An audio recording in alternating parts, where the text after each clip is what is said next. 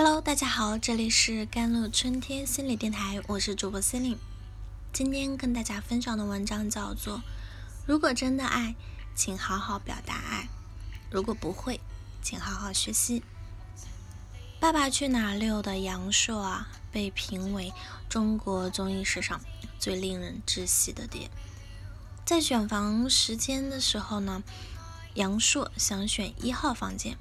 大儿子杨雨辰兴冲冲地选了五号，因为自己的幸运数字是五。然后杨硕就不高兴了，在海拔四千多米的高山上气哼哼地往前走，而年仅七岁的孩子穿着不合脚的雨靴，背着根本挂不住的包，辛苦往前赶，同时还要被父亲各种疯狂指责。走路方向和自己不一致，要退回去重新走；走路脚尖没冲前，要退回去重新走；高原反应喘不上气，走得慢，还要被不停的威胁。只要比父亲这个成年人走得慢，就得再重新来过。到了五号房间，视野挺开阔的。杨硕问儿子：“美不美？值不值得？”小雨辰刚说完美。杨硕立马接一句：“那你再跑远点，更值得。”再一次讽刺孩子选错房子，这么讽刺还没完。杨硕问：“下次你选几号？”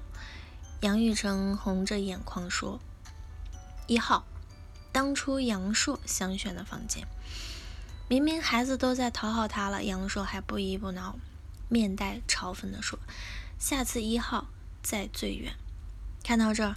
我真是满头问号，就因为儿子想选的房间和自己想选的不是同一间，做父亲的就各种斜视、瘪嘴、翻白眼，将对孩子的不耐、嫌恶和鄙夷通通表现在脸上，不惜余力嘲讽孩子，让他觉得自己的选择是错的，而且你只要错了，你就要内疚、后悔和羞耻，你就不配好好过这一天。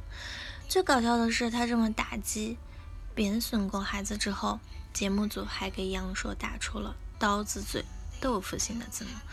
的确，很多人在伤害完别人都会标榜自己是“刀子嘴豆腐心”，但实际上根本就没有“刀子嘴豆腐心”这回事儿，那叫“刀子嘴地雷心”。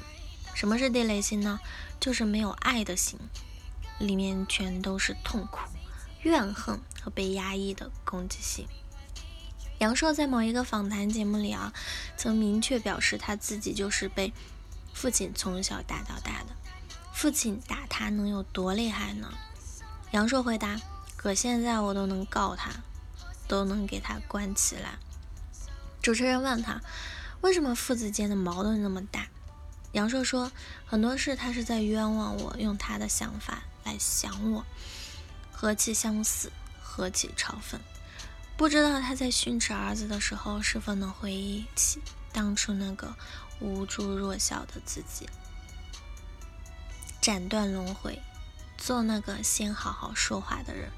如果你对现在和父母的关系现状不满意，可以参考以下内容。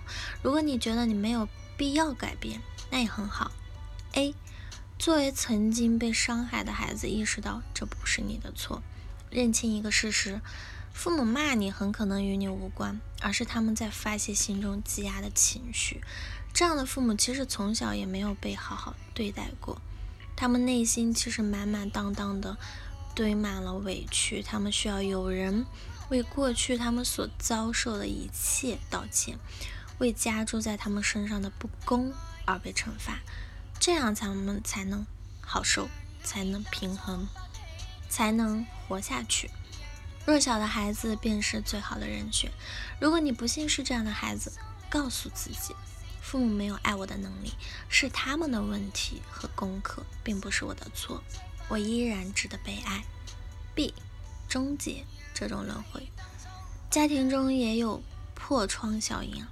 如果作为成年人的父母，没有深入的、诚实的觉察，没有完成对自己曾经受虐经历的哀悼，那些屈辱、愤怒压在心底，一定会喷洒到外界，比如成年人对着孩子肆意羞辱、谩骂，但当着父母的面却不敢说一句：“当年你那样对我是不对的。”强者出家于我，我还于弱者，这是非常隐蔽的一种作恶。多数人是在无意识中完成的。他们每向孩子传递一点恶、一点负能量，都可以使自己卸下担子轻松一点。但总有人不这么做。让我们做回那个斩断轮回的人。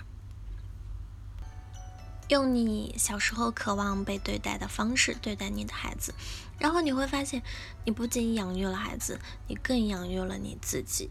如果说恨和不满是一把刀，把对父母的怨恨和不满上升到意识层面，不是为了推卸责任，而是为了把这把刀拔出来，爱的力量才能随之迸发。而世间一切唯有爱才能溶解。语言暴力伤害就只是伤害，并不会变成爱，即使是在家庭中也不例外。如果真的爱，请好好表达爱；如果不会，请好好学习。好了，以上就是今天的节目内容啦。咨询请加我的手机微信号：幺三八二二七幺八九九五，我是 c e l i n e 我们下期节目再见。